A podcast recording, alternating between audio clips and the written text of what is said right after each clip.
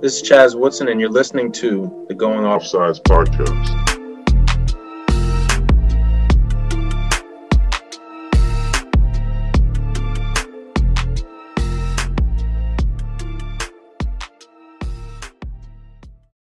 Hey, everybody, welcome back to the Going Offsides podcast. This is episode 34, featuring a very prominent figure in the lacrosse community, Anish Shroff, who is a play by play announcer for ESPN and one of the primary voices in lacrosse. We're so thankful to have Anish on today. And before we get into it, let's hear from our sponsor.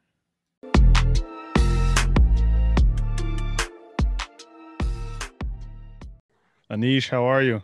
How are you, man? What's happening, guys? How are you? Good, good. How about yourself? How's everything going?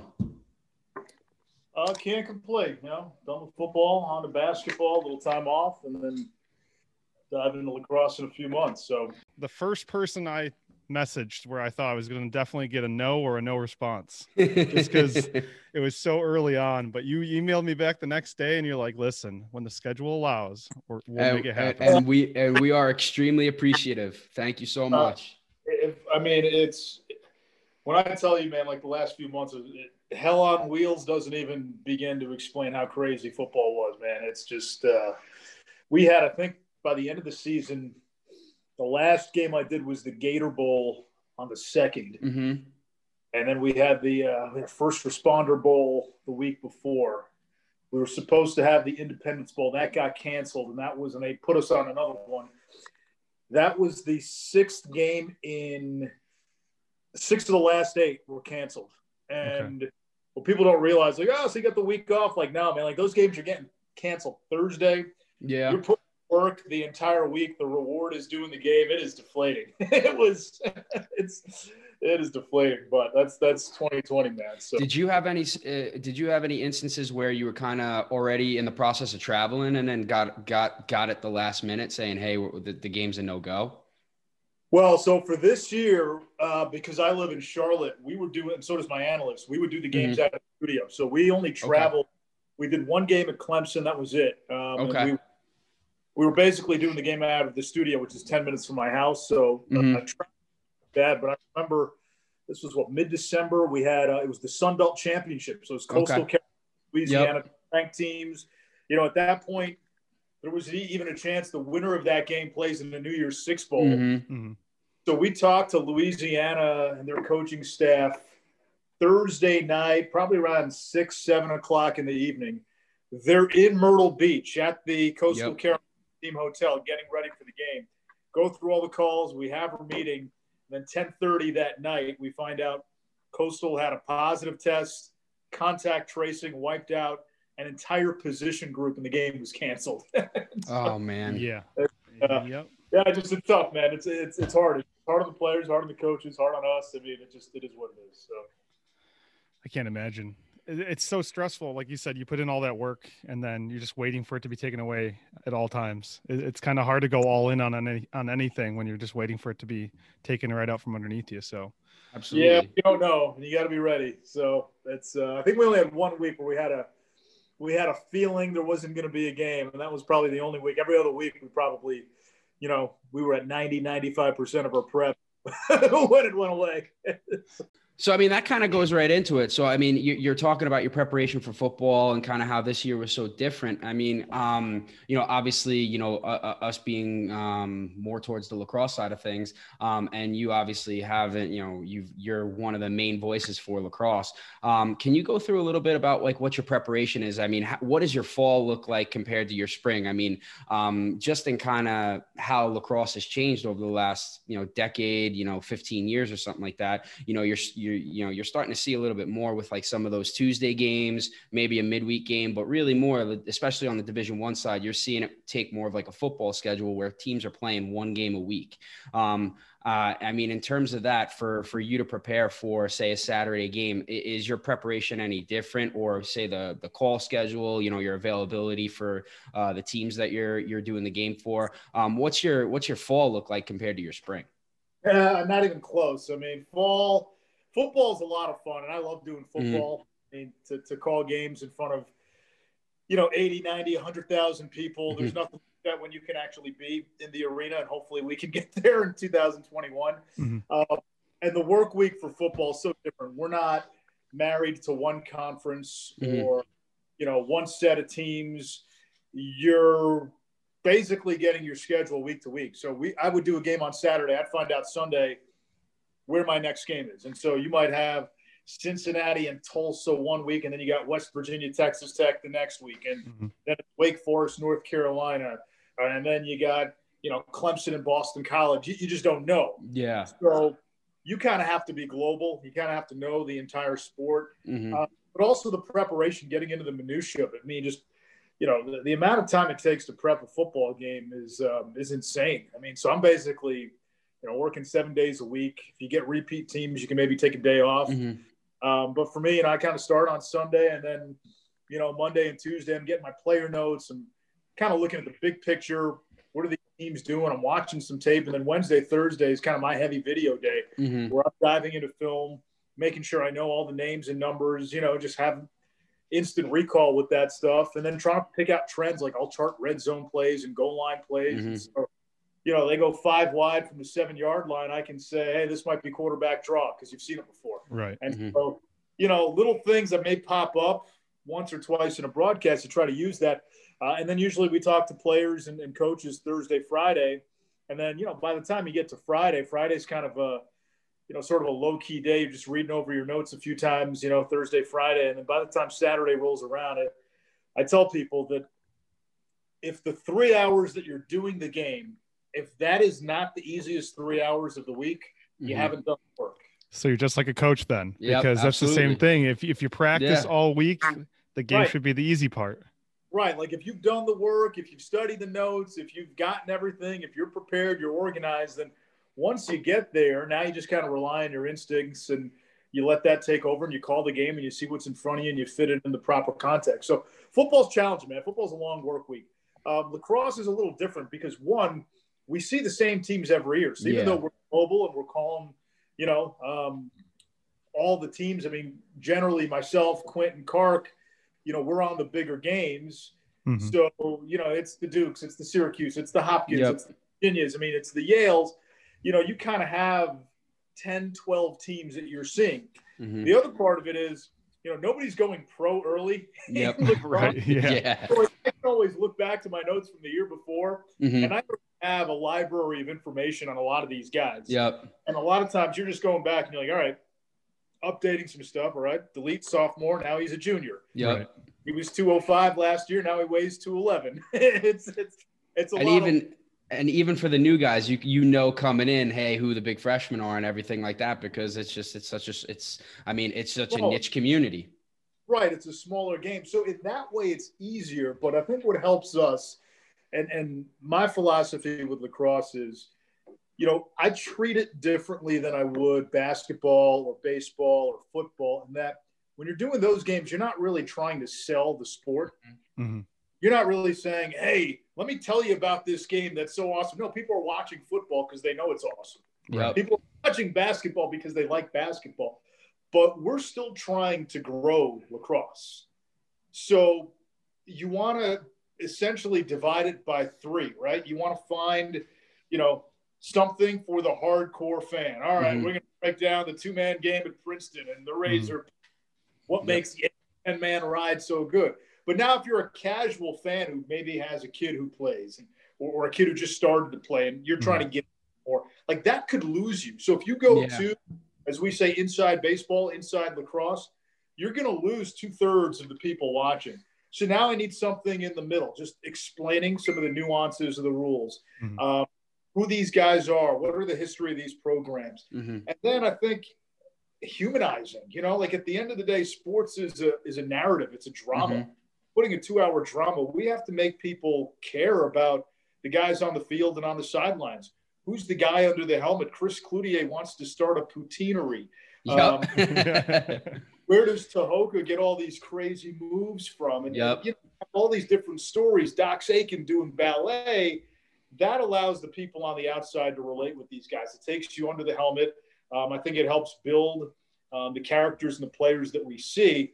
So, the one great thing with lacrosse is because it is just such a small world, and I would say the the vast majority of coaches understand that giving us access is a good thing because Absolutely. the more peel the layers back and take us behind the curtain, the more we're going to talk about your program. And, and there's a few, you know, Lars Tiffany, John Danowski, Joe Breschi. I mean, like they're great at that. Like, hey, come hang out with the team, stay in the meeting rooms, come to practice, and we'll talk to guys. And that's where we're getting the information that is not readily available. Right. And for lacrosse, because again, I have such a library of information from three, four years on guys. Mm-hmm. What do? So going to practice, talking to coaches, talking to players, that's where we kind of try to get, you know, under the helmet, find out who these guys are, what makes them tick, who are they off the field.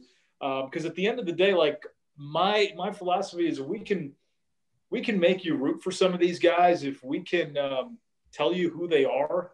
That makes you want to watch. Hey, I like this guy. I like Ben Reeves because this dude wants to cure cancer. Yep. Right. Mm-hmm. Yeah. You know, I like Michael Kraus because I remember watching his dad play, or mm-hmm. you know, um, I, I, like uh, you know Nakeie Montgomery because um, I knew a kid like that who used to play football and, and latched down to lacrosse. Like wh- whatever the story might be, mm-hmm.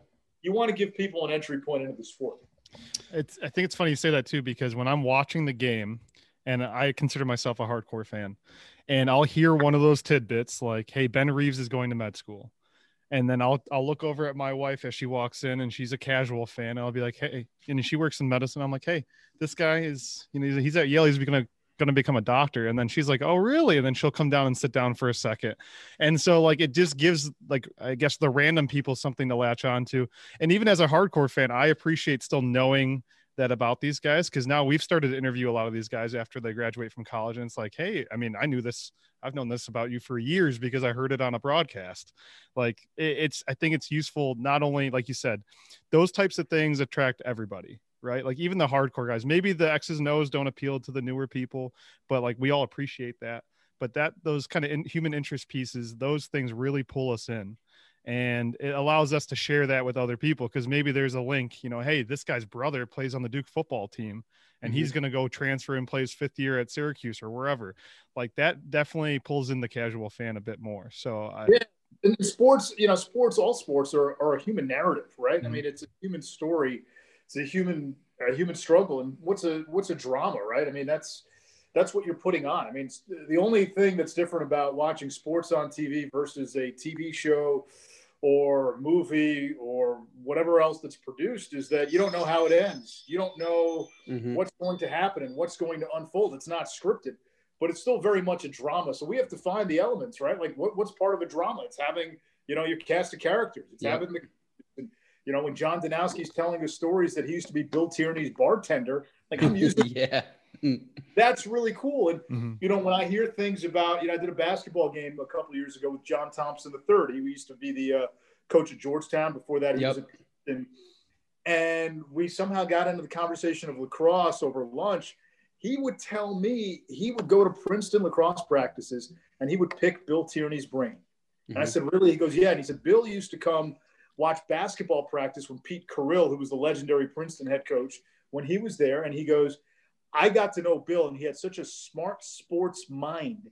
I started going and watching lacrosse practice, and I would pick up things from lacrosse that I could then use in basketball. And we would sort of uh, trade philosophies. And I said, you know, how interesting. And that is something, again, if you're that casual sports fan, now we've kind of bridged the gap. Hey, the sport isn't as alien mm-hmm. as you think it might be. Here are the parallels to basketball. And you know, I get a lot of the lax dads like, oh, you have to explain every time the ball is shot and it goes over the net and out of bounds. Like, team closest to the ball gets possession. Yes, because you know what?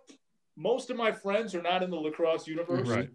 And when they're watching, which is usually like championship weekend, quarterfinal, all right, the playoffs, and Anisha's doing it. I'll watch it. I'll support yep. my friend. You know what the like the, the majority of texts I get?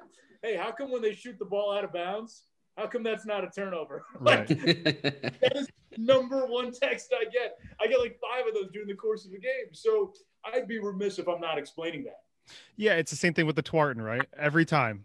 Hey, that's the that's the Heisman Trophy of lacrosse, and people get all up in arms about it. And I'm like, listen, it, did you know what the hell it was? But when you started lacrosse, like even as a youth player, you didn't know what the Tewaaraton was. Mm-hmm. So don't act like been around for no. 20 years. Yeah. In 2001, I think was the it was it was Doug Shanahan. I mean, Doug that was Shanahan. it. I think it was it was 2000, 2001, and uh, you know there there are still awards that people don't even know that you know the, the player of the year award they they don't know the history behind it i mean it's just it's uh it's just it's such an interesting thing i mean um, yeah, you're you're not doing yeah. it to annoy the lacrosse yeah. fans. You're doing it to educate the people that maybe they just tuned in and they're like, "Why do they keep using this word Tewaaraton, Tewaaraton? What what are they talking about?"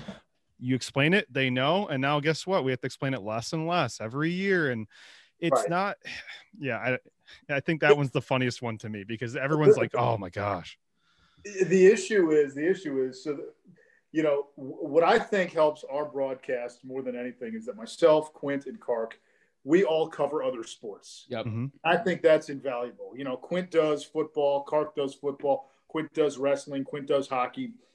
And so that allows you to step outside of the bubble.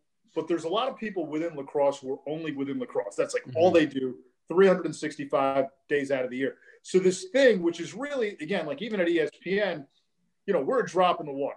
Okay.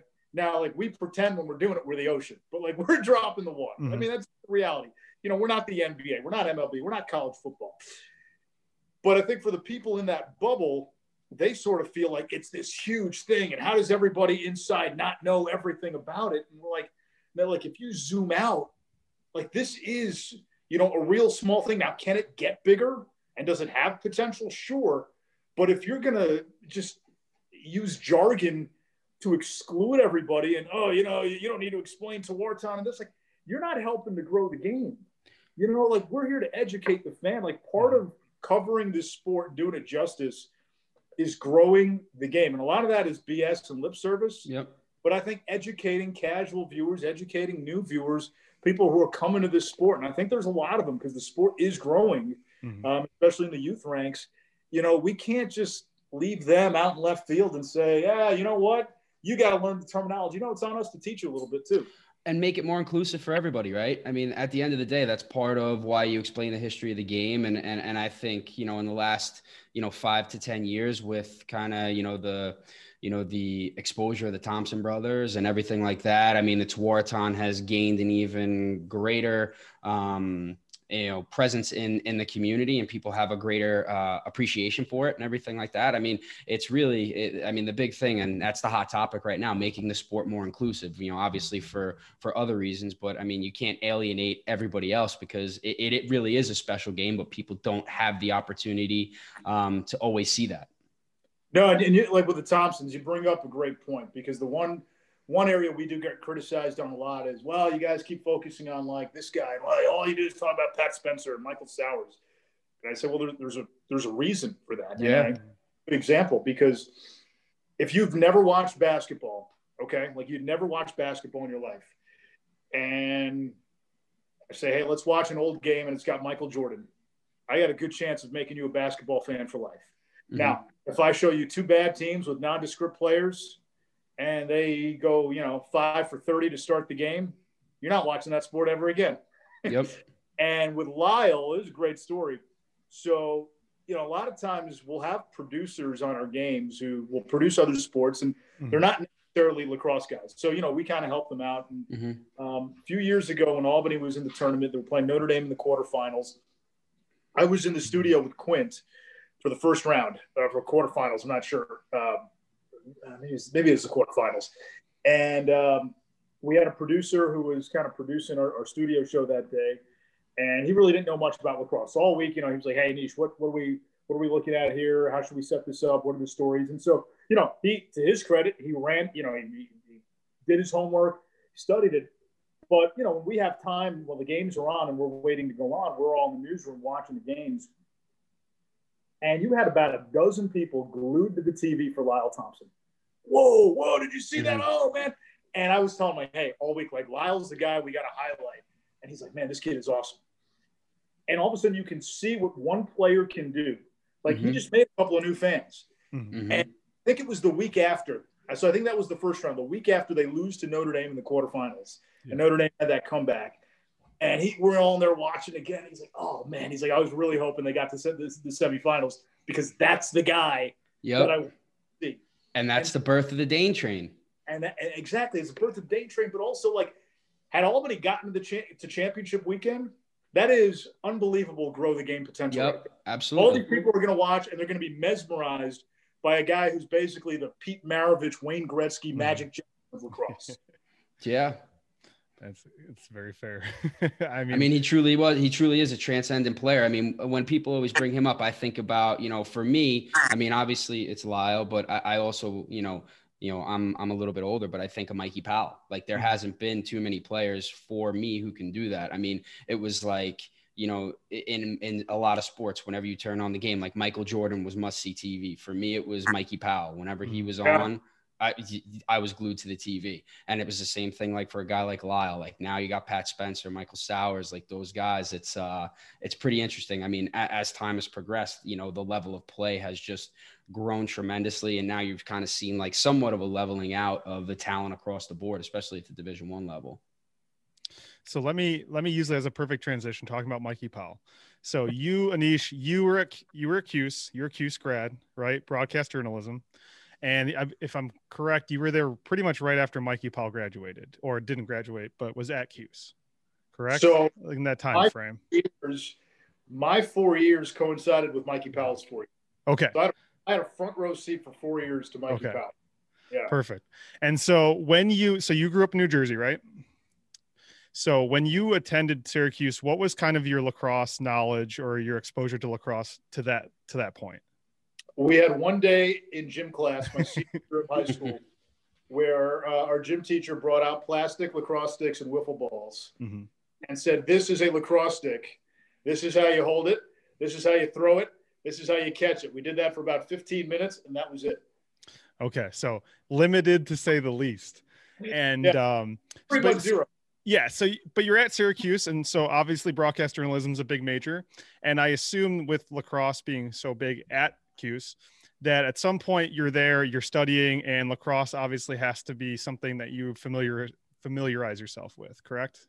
Kind of, yes. Essentially, the, the college radio station I worked at up there, WAER, the neat thing about that place was we would cover every home and away game Mhm. for football, men's basketball, and men's lacrosse. So when you're a freshman, you kind of start out as a writer and you- you're not even on the air.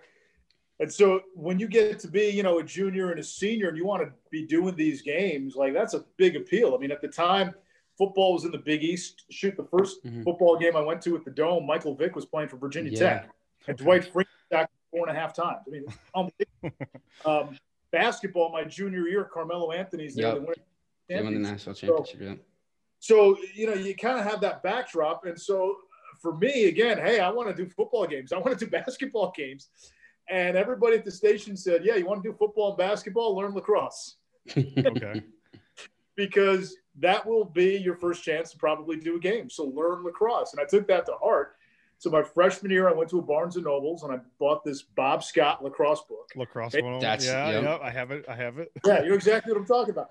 And I- I remember finding it last year on my bookshelf, and I was like looking through, and you should have seen some of the stuff I highlighted and underlined. The I most mean, one the basic things, stuff. like- yeah. yeah, like like basic stuff. Like uh, there's three defensemen on a field at the same time. Yeah. the goalie stick is different than everybody else's. Like I mean, real fundamental basic Oh, stuff. yeah. You know, this is the restraining area. This is the face-off circle, and you know, this is the crease. And and some of the notes that I made, I was like, man, I really knew zero. But Mhm. what I did, I started going to a lot of high school games. And so in Central New York, you got West Genny Yeah. and, Park- Right. and know, Liverpool. CNS, CNS is right there. Yeah, outside of Long Island and, and the Chesapeake area, the Baltimore metro area, it's one of the biggest hot spots. So all of a sudden you're going to these games, and then like you see these guys a few years later pop up at Georgetown and Syracuse or some of these D2 schools or Ivy League Yep. schools. And all right, like you're watching a high level of high school lacrosse. Mhm. Uh, then I started going to games. And the first game that I attended as a fan, uh, my freshman year, just to watch Mikey Powell in person was mesmerizing. And and I, I say this with all honesty, you know, why we sell the stars. I'm probably not here talking to you guys. I'm probably not involved in lacrosse if not for Mikey Powell, because that was the guy who made me make that jump from I'm covering this game and I'm learning about it. And I'm following it because I have to. Mm-hmm. because I want to do other things. To that's a pretty cool game. I really like it. And this guy Powell again. Um, when I was at Syracuse, there was Dwight Freeney, there was Carmelo Anthony. Mikey Powell was probably the best all-around player mm-hmm. um, in all sports that I saw in my four years there. It's quite um, a Mount Rushmore of uh, Syracuse I mean, athletes just during your four years. Yeah, but but I mean, you know, like Hakim Warrick. I mean, it was just Mike Powell. What he did over four years was incredible, and every time you watched him, it was something new. And you know, the moves that he would make, where he would take a guy, you know, behind the cage from GLE, and you know, kind of do his little shake, and he'd, he'd break his ankles, and then he would wait for him to get back up. Mm-hmm. and then and that was and and there was something about that old turf at Cuse that just made him seem like he was just I mean he was faster than everybody and quicker. But I mean there was just something about that old turf at Cuse that just made it seem like he was just he was just a step ahead of everybody. Like it was just like playing chess and it was yeah. it was as if you know hey I you know like if you watch the Queen's Gambit recently like yep. you know it's all playing out on the ceiling mm-hmm. like you're seeing it before it happens and he knows the defender is toast. And I always remember that second time he would break his ankle, I said he just broke the dude's spirit. Like, yeah. where that guy knows I have no shot here. And they'd slide quick to him and he'd find Mike Springer or Josh Carter. Yeah, right. Oh, I mean, he was unstoppable. And um, that guy made me a fan of the sport. And that was where it changed, where then it was, all right, I, I really like watching this team and this player and you know by the time i, I kind of continued my evolution learning the sport then you start learning about the nuances and now you're invested. And so mm. i'm asking better questions and hey you know all right when you invert you know what does that mean? Why do you do it? And um, you know why do you put short sticks on on on the wings of a face off why do you long put long poles on the wings of the face off um, you, you, know you're just kind of learning about different nuances when to go into a 10 man ride uh, you know just it, and and you know like the, the things with the two man games and yep by the time I was a senior, you know, I could have these conversations where even though I never played the game, didn't know anything about it, it's like, dude, I, I, I had a pretty proficient understanding of it. And then I kind of just, you know, sort of casually followed it, um, you know, for several years after. Um, I still paid attention to it. So um, being at Cuse with Mikey Powell, man, um, you know, if it was just kind of a a regular team and a regular guy, not a transcendent player. Who knows? But mm-hmm. um, thankfully, it worked out the way it did. That's fun. I mean, that's such a cool story to hear because I don't think anybody would associate you directly when they turn on a game with Mikey Powell. So I think that'll be a really cool, you know, little piece for people to to take from this. Um, so you said you followed the sport for a couple years casually, but you know, obviously you weren't big into lacrosse like from a day-to-day basis and a professional basis after college at what point did you start covering lacrosse again yeah so i mean i worked on the west coast for a couple of years um, out of college and, and, it just wasn't very big there right. but um, i remember actually doing a story on a club team out at central washington university um, on lacrosse and i remember when i was talking to a lot of those guys and you know, I mentioned that I'd gone to Syracuse. First thing out of them, did you watch Mikey Powell play? yeah. And, it was almost like I had shaken Sinatra's hand. Yeah. You know, like, wow, like you, you, watch Mikey Powell play. And I was like, yeah. And like, they had all these questions for me. I'm like, I'm here to interview you. um, but it was, you know, so I'm like on the West Coast. So, you know, when was lacrosse on back then? It's 2005, 2006, 2007. And, you know, you're not really getting it on TV. So I'm, I'm watching the tournament, you know, I'm watching the championship weekend. That's about it. Um, when I moved back, I, I moved back east to take a job in Syracuse you know, then obviously I'm plugged into it. Mm-hmm. Um, I wasn't there for very long. And then I got to ESPN and um, I remember just talking to a few people out there. And when we were doing our championship weekend coverage, just expressed interest like, Hey, you know, I, I follow the sport. I know a lot about it. Would, would love to get involved. And they're like, Oh, you want to, you want to host the championship weekend? And so 2010, um, 2000, yeah, I guess this would have been 2010. Um, early that year, I was down in Charlotte. I'm still living in Bristol. I was down in Charlotte for National Signing Day for football, helping out in recovery, mm-hmm. and met a guy by the name of John Vassallo in a hallway. And he was in charge of a lot of the remote productions down at ESPNU. And uh, he was the guy who oversaw college lacrosse. And so we're just talking, and he said, "Yeah, I know you're a studio guy, and you're, you know, Sports Center and ESPN News, College Football Live. You know, you ever do games?" And I said, oh, "You know, I have in college. You know, I've, I've done football and basketball and baseball."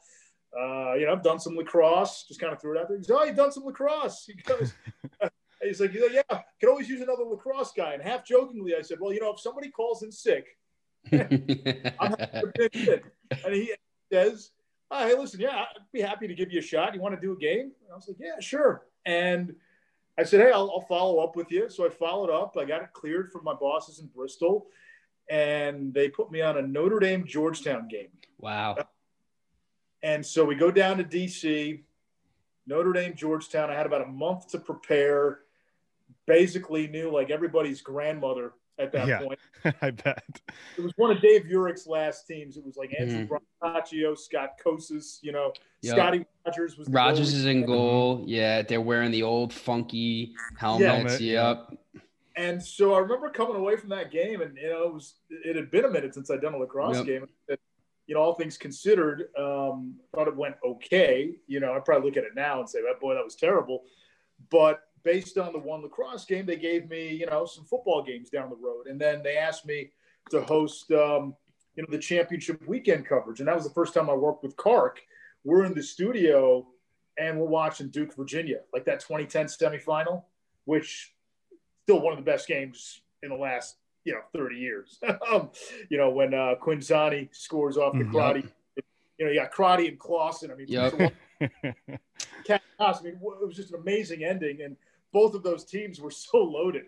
Um, and then you know you have the Notre Dame game uh, on Monday. You know where where Costabile wins. Where. Costabile wins it. Yeah.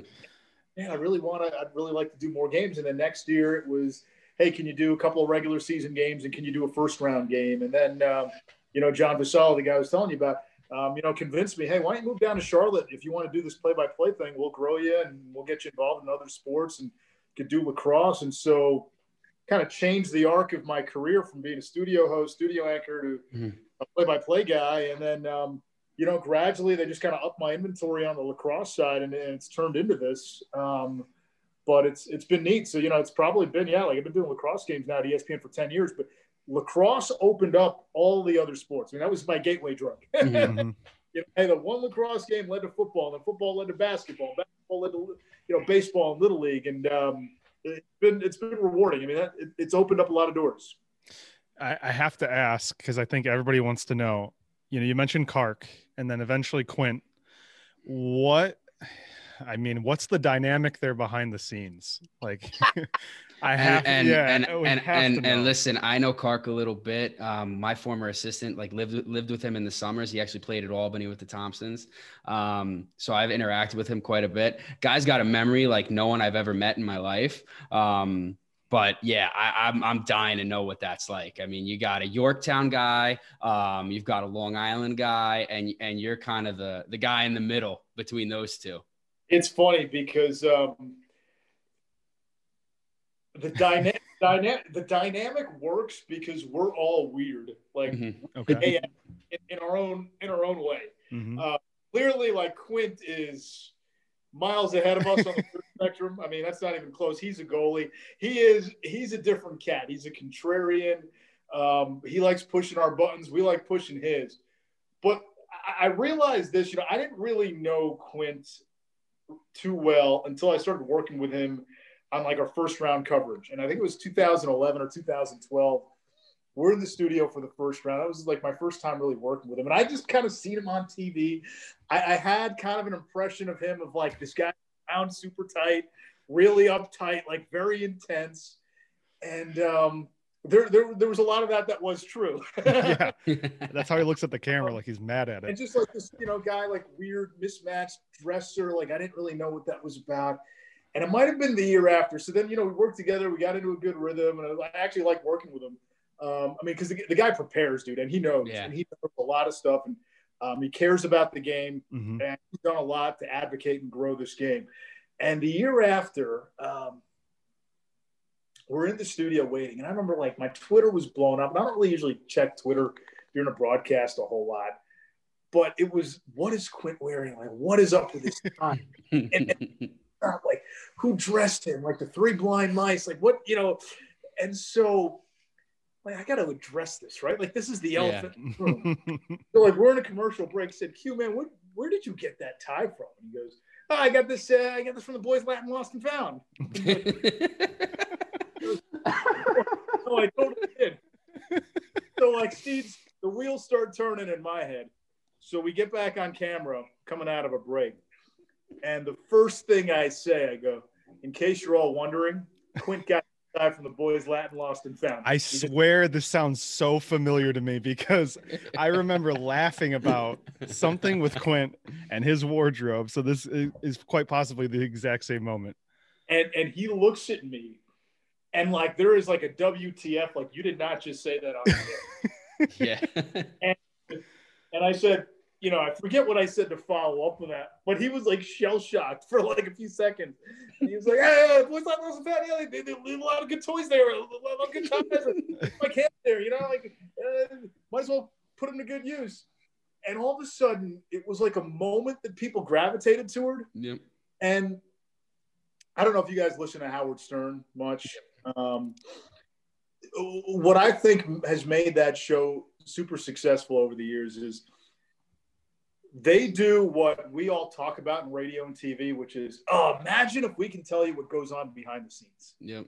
Imagine if we can tell you how the food is made. Imagine if we could take you into the kitchen. Yep. And they do that. And they do that in a way nobody else does. Mm-hmm. Like everybody who has an on-air presence on that show, you know, their private laundry is exposed. Yep. You know, their personal life is exposed. But that's how you connect with them. That's what makes the show so intimate in a lot of ways. Yeah, you know, they've got their jokes and it's raunchy and all that stuff. But they take all the stuff that you supposedly can't talk about behind the scenes and they bring it out on the air.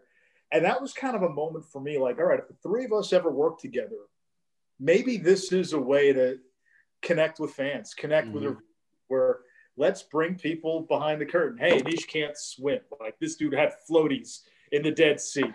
Kark wears capri pants and goes to the Lulu store and, and you know, Quint rips out pieces of like scrap paper and turns them into pocket squares before the game. and so every week, like the three of us are friends. Like we're on a text. Yeah.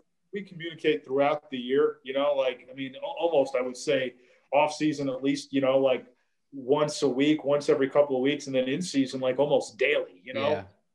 and even now like almost every other day so all three of us are friends. Like mm-hmm. you know, got to know each other's families. I mean, it, it, So that means like when you're busting balls and you're making fun of each other, you can do it, and and there's no yeah. hard feelings. Mm-hmm. And so you know, we felt like this was an important part of our dynamic. We would be remiss if we did not bring that to the air. You know, because again, that's also part of selling the game. It's the three of us being idiots and having fun and not mm-hmm. taking yeah too seriously. We felt like this, this, you know, it's not like a self promotional thing, but it's, I, I, think people like understand, like, hey, like when you guys are on a game, you know, it, it, you're peeling back the curtains a little bit. Yeah. We're, we're know who each of us is, and if we're going to be, you know, voices of the sport, then I think you have to connect, and you can't just have a barrier up, and we're just going to call the game. Like, let's make it fun, let's make it intimate, mm-hmm. and so um, that's kind of how it started. But yeah, like all of us are weird. We all have quirk. all have. we ask the other two guys, ah, Nish does this, and like, yeah, his routine before the game or whatever. Like, you know, Kark is, you know, like this, and and, and Quint, you know, will get so intense and just like lock in, and you know, we'll start talking, and it's funny. Like we do impressions of Quint, you know, like we at Duke and hey Q, what do you think of Duke? And he said, well, you know, you know, Duke, uh, you know, you know, JT Giles Harris, uh, Cade Van Raaphorst, uh, Kai Montgomery, uh, you know, uh, Quigley, and like he'll just start rattling off names, and, like, and will give him crap about it. So like, there's this um, no holds bar. It's like a, it's like a constant just busting of chops, and oh, that stuff goes off off the field as much as it goes on on the air, and that's kind of what's made it lacrosse fun to broadcast. Like I don't think it would be as fun without those two guys. Well, and you can kind of see it. I mean, you're talking about all these things. I think you know, um, you know, the relationship you guys have developed, you know, off camera. You know, it carries over on camera, and it's it's become more of somewhat like a family, right? You would say like right. these people, these guys have become a part of your life. You're all a part of each other's lives, and it's uh, you know, like you've let people behind the curtain a little bit. And it, and, you know, just from my standpoint, I can't speak for anybody else, but it keeps people wanting to come back for more. You're telling a story, right? Um, so yeah, I mean, I, I would agree with that a hundred percent. You're, you're like, you're telling a story. And also I think, you know, when the joke is too inside and nobody's in on it, it doesn't land. Yeah. But if you can let everybody else in on the joke, then they feel like they're a part of something too. And so, um, do we probably take it too far sometimes? Yeah, absolutely. I mean, you know, if the game is going off the rails, like if it's 15 to five, like we are definitely liable to go off the rails and make yeah. it's it's so funny you say that. But it, you know, it's kind of like all right, like you know what you're signing up for. So, um, and from our perspective, all right, like this game is over. What are you watching for now? Like you're watching for us making fun Yeah. of Quint. Yeah. Well, it's funny you say that too because there, there's two things that I noticed during your broadcast, and one of them is like what you just said. There were a few times where I looked around the room and I was sitting there by myself. I was like, "What are these guys talking about anymore?" because when they that's that swimming thing you mentioned, I don't know. I think it's it's coming back to me. I think they posted a picture of you on your trip too, and or at least of the Black Sea. And I was like, I remembered that they made that joke about you. Oh yeah, Yeah. And the other thing that you mentioned is when it gets too inside, I or when it gets too intense with Quint, I have heard Kark kind of disagree with Quint, and then it gets real awkward for a second, and then everyone's just kind of quiet for a second, and then you kind of come in all smooth and suave and just go right back to the game like nothing ever happened. And I just I think I really appreciate that because like you said, when when the game's going, and you know, lacrosse can do that a lot of times, like there are those games where it's just like a 10 goal game and it's like okay you know you can't just call it the same way. Like you're going to lose people. And so i appreciate the fact that you guys recognize that May- maybe not consciously but subconsciously and you're just like all right let's let's get into it a little bit. Let's poke some fun. Let, let's work the crowd a little bit even though it's just the three of us in here. And i think you know as a fan and as a as a viewer i think it's incredible. Well, what you brought up, you know, when Kark and Quint go back and forth, those are probably my favorite moments during the game because, and this is, I'm being honest here, you know, you, you can't do that um, with every analyst, um, even in other sports. You, you really, like, that's the one thing people don't realize. Well, like, what, what is good chemistry on the air? Good chemistry on the air is good chemistry off the air. Mhm. You don't have that comfort level and you challenge your analyst on the air. I'll challenge Kark and I'll challenge Quint and they'll challenge each other. If there is an inferiority complex, jealousy, or hey, are you trying to throw me under the bus?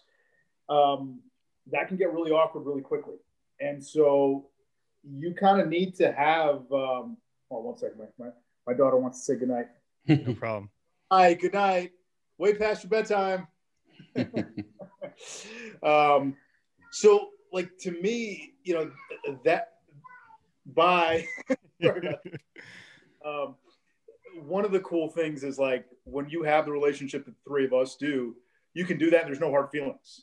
Like I go like, oh, you really believe that? You, come on, you, you think they're going to win this game? You, uh, you you think they should really be, you know, inverting here? You know, you think they should be playing this guy right now? You know, why would- why would you jump into the ten man right now? Like whatever that is. And some analysts like, oh, what are you, you questioning me on this? right But with like you can do that, and like to me, like I like sometimes being the instigator too. Mhm. You like to stir the pot. And then it's like, all right, let me poke the bear a little more. Yeah, yeah, yeah. Well, I, I feel like what you just mentioned happens a lot in basketball because they get a lot of these big name guys that have this huge resume, either as a player or coach, to to do some commentating and some color, and then you have like these guys that are like play by play guys. That's what they do, but they're not as well known in like the basketball circles, and like they're afraid to say something that disagrees or is just different, or like you can hear in their voice when they say it. They're like, "Is this? Am I gonna get reamed for saying this? Like you're a legend, and if I, I'm not."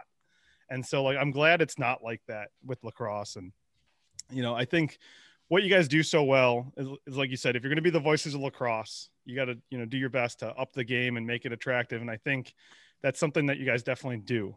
And and I think I speak for everybody. Like I don't know about you, Ryan, but our listeners, I think we really appreciate that. So thank you very much for that. Oh, we appreciate it. I mean, it, it's you can't fake authenticity. Like we all Mhm. like the people always ask me, "Is lacrosse your favorite sport?" No, it's not. It's not my favorite sport. Like it, it, it can't be. Like I didn't come to it until Mhm. I was 18.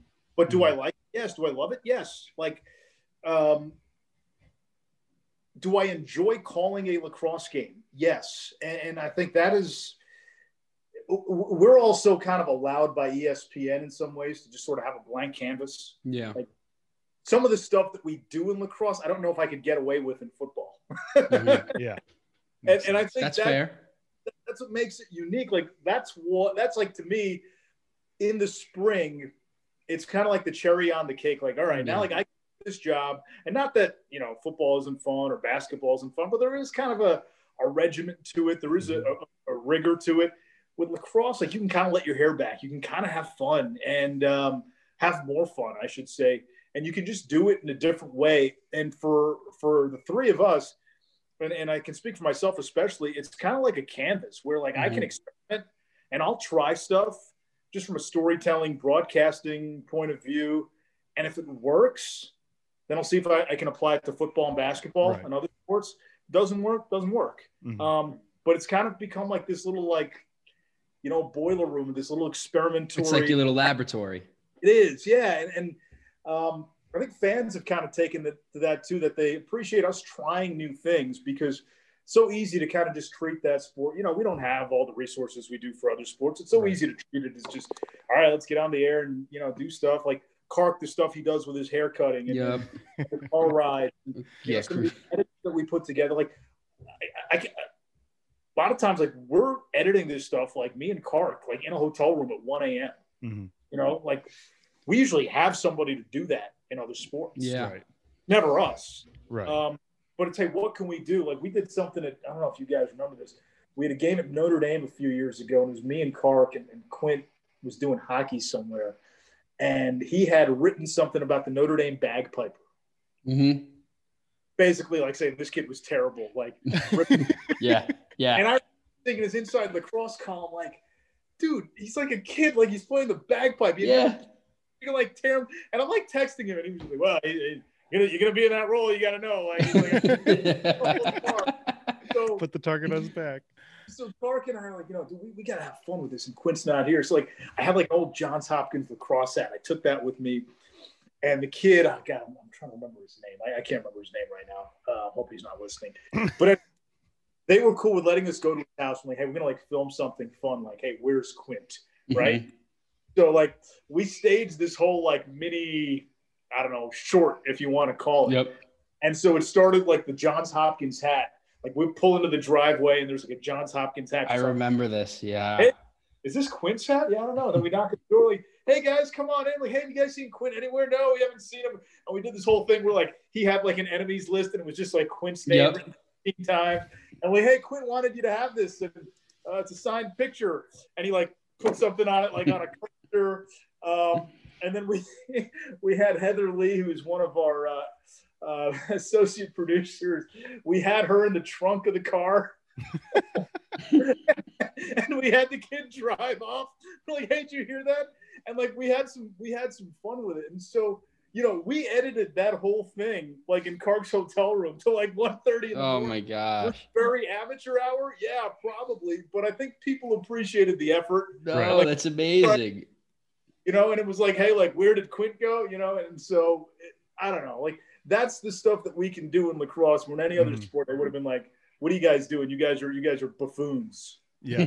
Well, because it hasn't it hasn't been around as long, you know, the production isn't like this is how we do it and we don't differ from this. Like this is just the way it is. No, there's no rules. Like we right. that's yeah. there's no rules, there's no lines. It's not, hey, color within these lines. It's no like color on the walls if you want. So speaking of shorts and speaking of Kark, what are the chances that Kark has ever tried to cut your hair? Uh, he has not, but I've been growing out my hair since March. Mm-hmm. Oh, it's glorious. yep. We we saw the it's good. Yes. Yeah. Right now, man, like this is I got a little cleanup on the back end.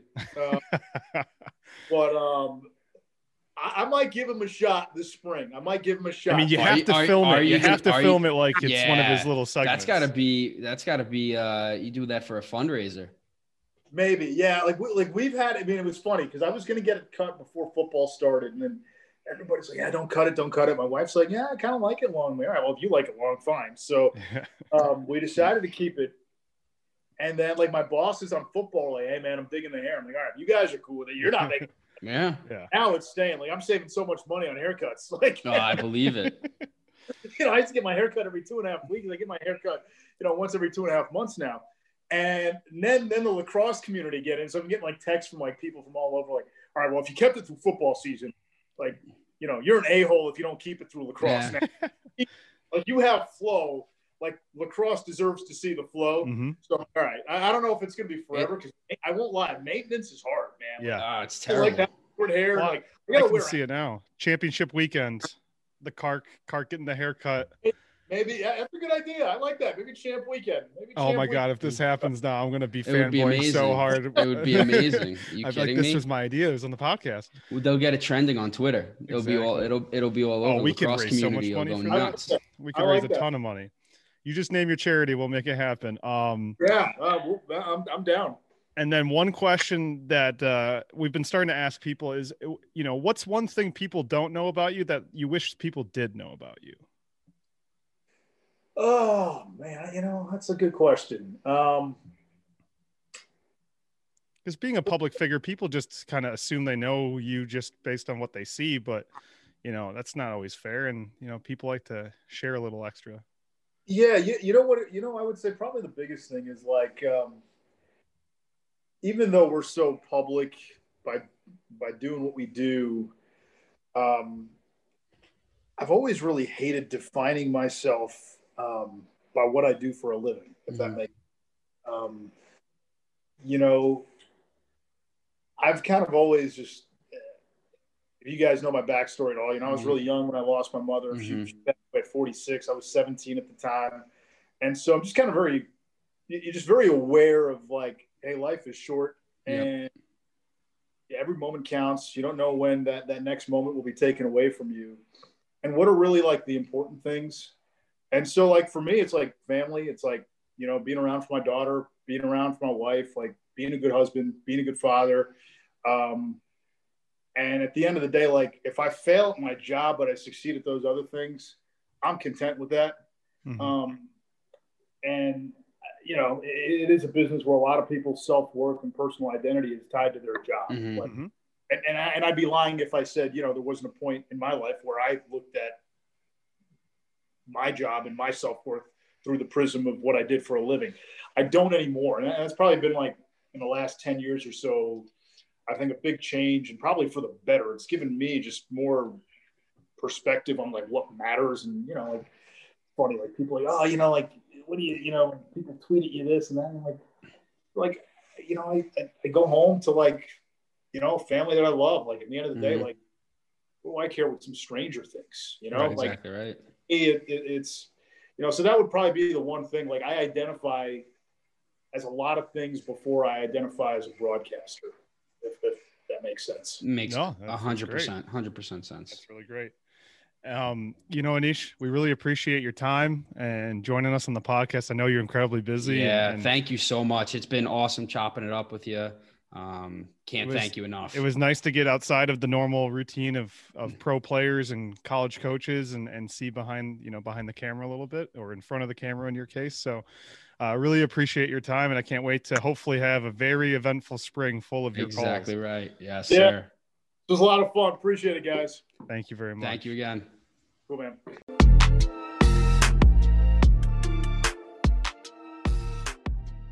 Hey, everybody, a quick reminder if you want to support us or just support lacrosse in general, go to laxallstars.com slash going offsides, where you can get discounts at the LAS store and, and plenty of other places.